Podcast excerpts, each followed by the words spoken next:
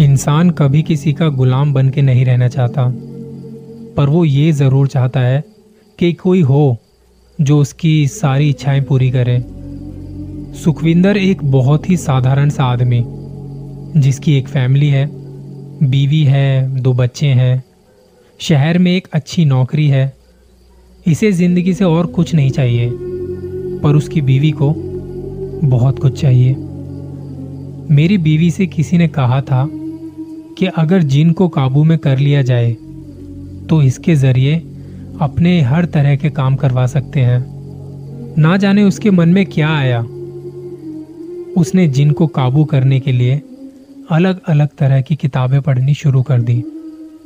इस हरकत के पीछे उसकी एक सहेली का हाथ था, और इसके बारे में मुझे दूर दूर तक पता नहीं था। एक दिन जब ऑफ़िस से घर आया तो अपनी बीवी में कुछ अजीब और अलग सा देखा। आमतौर पर जब मैं ऑफ़िस से घर आता तो वो मुझे पानी पिलाती। ज़्यादातर वो इस वक्त किचन में बिज़ी होती थी, लेकिन इस बार कुछ अलग था। जब मैं घर आया तो बेटी ने घर का दरवाज़ा खोला। बेटी ने कहा, पापा, मम्मी बहुत ही अलग तरह का और अजीब तरह का बर्ताव कर रही है। ये सुनकर मुझे लगा, पता नहीं क्या बात है। जब मैं उसके पास गया तो देखा उसने अपने बाल खोले हुए हैं और मेकअप भी किया हुआ है। मैंने पूछा कि बात क्या है? आज तो तुम बहुत अच्छे से तैयार हो रही हो। कहीं पार्टी वार्टी में जा रही हो क्या? तो उसने मेरी बात का कोई जवाब नहीं दिया और मुझे अजीब सी निगाह से देखना शुरू कर दिया। वो कहने लगी, इसने मुझसे वादा किया है कि जो मैं कहूँगी, वो हो जाएगा। मैंने कहा, किसने तुमसे ये वादा कर लिया? तो कहने लगी, वो मैं ही हूँ और मैंने ही वादा किया है। मेरी समझ में कुछ आ नहीं रहा था कि ये सब क्या हो रहा है। तब मैंने बात को थोड़ा घुमाने के लिए कहा, आज खाने में क्या बनाया है? बहुत भूख लगी है। ऑफ़िस में बहुत काम था।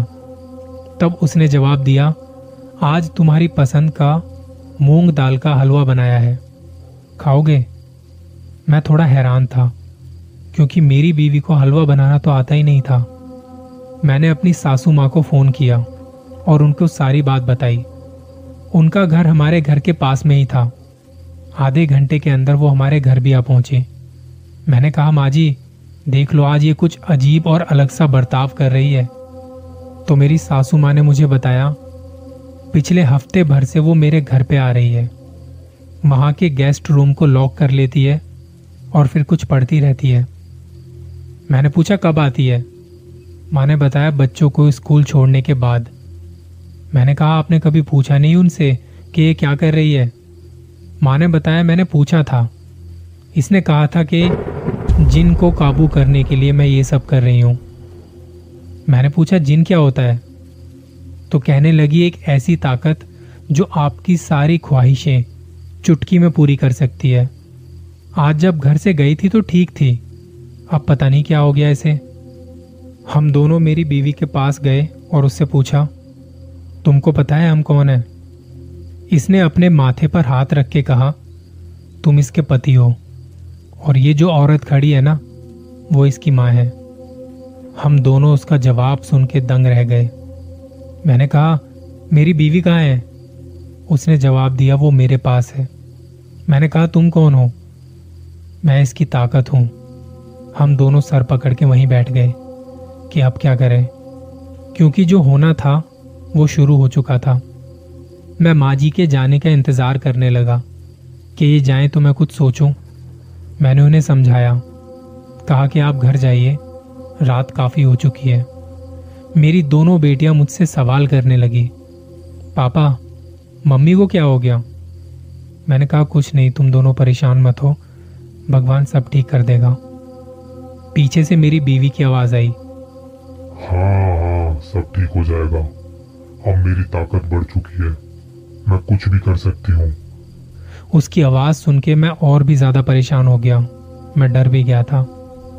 मैंने घर के छोटे से मंदिर में जाके पूजा की। मैं मंदिर के सामने बैठा रहा। उन्हें अपने घर के हालातों के बारे में सब बता रहा था। मुझे मेरी बीवी की आवाज़ सुनाई दे रही थी। वो कुछ बड़बड़ाए जा रही थी। उसकी आवाज़ सुन के बच्चे डर गए थे।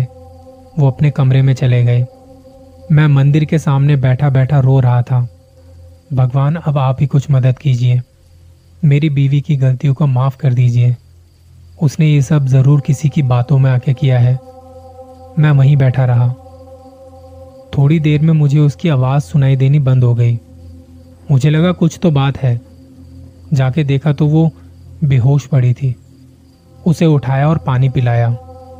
मुझे देखते ही बोली, आप कब आए? मैंने कहा, तुम्हें क्या हुआ? ठीक हो ना? मैं तो ठीक हूँ, मुझे क्या होगा? खाना खाया आपने? मैंने कहा, नहीं। उसने पूछा, आप इतनी देर मंदिर वाले कमरे में क्या कर रहे थे? उसकी इस बात का मैंने जवाब नहीं दिया। वो उठी और किचन में गई। कहा कि, आज मुझे पता नहीं क्या हो गया। मैंने खाना भी नहीं बनाया। और ये मूंग दाल का हलवा किसने बनाया है? मैंने कहा, मैं लेके आया हूँ। रहने दो, कुछ मत बनाना। बच्चों ने समोसे खा लिए हैं। मैं भी सोने जा रहा हूँ। आधी रात को फिर से कुछ पढ़ने की आवाज़ें शुरू हो गई। वो बस बड़बड़ाए जा रही थी। मैं उसके पास गया और उसे पूछा, क्या हो गया तुम्हें? उसने कहा, तुम चले जाओ। मैं अपने कमरे में आ गया। नींद तो पहले ही उड़ चुकी थी। फिर भी मुझे भरोसा था कि भगवान जी को सब बता दिया है। वो सब सही कर देंगे। रात भर मुझे उसकी बड़बड़ाने की आवाज़ आती रही। पता नहीं मेरी आँख कब लग गई थी। जब आँख खुली तो देखा कि मेरी बीवी बाहर सोफे पर सो रही थी। मैंने बच्चों को तैयार किया, खाना बनाया और उन्हें स्कूल भेज दिया। ऑफ़िस से छुट्टी ले ली थी। वो शाम तक सोफे पर ही सोती रही। जब बच्चे स्कूल से वापस आए तो उन्होंने अपनी माँ को सोते हुए देखा। उन्होंने मुझसे पूछा, पापा, मम्मी को क्या हुआ है? वो ठीक नहीं है ना? मैंने कहा हाँ उसकी तबीयत ठीक नहीं है। हो जाएगी ठीक। तुम चिंता मत करो। शाम के वक्त मंदिर में जाके मैंने दिया जलाया पूजा पाठ किए। मेरी बीवी तभी उठ के मंदिर वाले कमरे तक आई और मेरे साथ बैठ गई। हम दोनों का ध्यान बस मंदिर की तरफ़ था। उसके अंदर से एक अजीब और अलग सी आवाज़ आने लगी। मैं जा रहा हूँ मैं जा रहा हूँ और वापस नहीं आऊँगा। ये बोलते ही वो हिलने लगी। उसके शरीर में एक कंपन सा पैदा होने लगा। मैंने आँखें खोली और देखा तो उसका शरीर गर्म था। मैंने मंदिर से थोड़ी भभूत उठाई और उसके माथे पर लगा दी। एक चीख की आवाज़ के साथ उसका शरीर और ज़ोर से हिलने लगा और तभी वो बेहोश हो गई वो गिर पड़ी। मैंने उसे उठाया और बिस्तर पर लिटा दिया। बच्चों के लिए खाना बनाया, उन्हें खाना खिला के सुला दिया। बच्चे पूछ रहे थे, पापा, मम्मी ठीक है? मैंने कहा हाँ वो ठीक है। तुम सो जाओ। कल स्कूल भी जाना है। मैं अपनी बीवी के पास गया और उसे सोता हुआ देख लग रहा था कि हाँ अब ठीक है। दो दिन का थका मैं भी सो गया। आँखें बंद करते ही मुझे महसूस हुआ जैसे ऊपर वाला मुझसे कुछ कहना चाहता है। मुझे सुनाई दिया, मैंने इंसान को बहुत खूबसूरत ज़िंदगी दी है। उसे दिमाग दिया है, बुद्धि दी है, मगर इंसान अपनी दुनिया को जीतना चाहता है। वो खुद को सबसे ताकतवर बनाना चाहता है। चाहे इसके लिए उसे कोई भी कदम क्यों ना उठाना पड़े। तुम्हारी बीवी ने भी कुछ ऐसा ही किया है। एक जिन को गुलाम बनाने चली थी। जो कि नामुमकिन है। अपनी बड़ी बेटी को कहो कि सात दिनों तक रोज पीर बाबा के यहाँ चादर चढ़ाए, दिया जलाए, सब ठीक हो जाएगा। जब वो ठीक हो जाए तो एक बात उसे ज़रूर समझाना। इंसान को अपनी मर्यादा में रहना है। कुदरत के कुछ नियम है। अगर उन्हें लांघने की कोशिश करोगे तो नुकसान तुम्हारा है। एकदम से मेरी आँख खुली। मैंने देखा तो मेरी बीवी बिस्तर पर ही थी। वो ठीक लग रही थी। वो उठी हुई थी। मैंने उसे मुस्कुराते हुए देखा और कहा, तुम आराम करो। खाना खाओगी? मैं बच्चों को स्कूल के लिए तैयार करता हूँ। ऑफ़िस से छुट्टी ले ली है। मुझे तुम्हारे साथ वक्त गुजारना है। थोड़ी देर में मेरी बीवी ने कहा कि, मैं ठीक हूँ। आप जाइए दफ्तर। शाम को खाने में क्या खाएँगे? मैंने कहा, तुम नहीं चाहती मैं तुम्हारे साथ रहूँ। उसने इस बात का जवाब नहीं दिया। मैंने कहा अच्छा थोड़ा राशन खत्म हो रहा है, मैं अभी जाके लाता हूँ। शाम का वक्त था। घर लौटा तो देखा कि बीवी किचन में थी। वो खाना बना रही थी। हम सबने साथ में बैठ के खाना खाया और बच्चों को सुला के मैंने उससे बात करनी शुरू की, क्योंकि मुझे पता करना था। मैंने पूछा, तुम्हें कुछ याद है? क्या हुआ था? उसने डरते डरते बताया, मेरी एक सहेली है, जो तंत्र पूजा करती है। उसने ही मुझे जिन को गुलाम बनाने के बारे में बताया था। ये क्रिया चालीस दिनों की होती है, जिसके लिए एक अलग कमरा चाहिए था। उसके लिए माँ के घर के बारे में सोचा, और तब मैंने ऐसा करना शुरू कर दिया। शुरू के चार पाँच दिन तो आराम से निकल गए। मगर छठे दिन से मुझे अजीब सा लगने लगा। मुझे मेरी सहेली ने पहले ही बता दिया था कि जब तुम ये करोगे तो तुम्हें बहुत सारी चीज़ें नज़र आएँगी, जो तुम्हें डराएँगी, धमकाएँगी। इनसे बिल्कुल भी नहीं डरना है। और जो तुम कर रही हो, उसे छोड़ना मत। तुम करती रहना, पढ़ती रहना।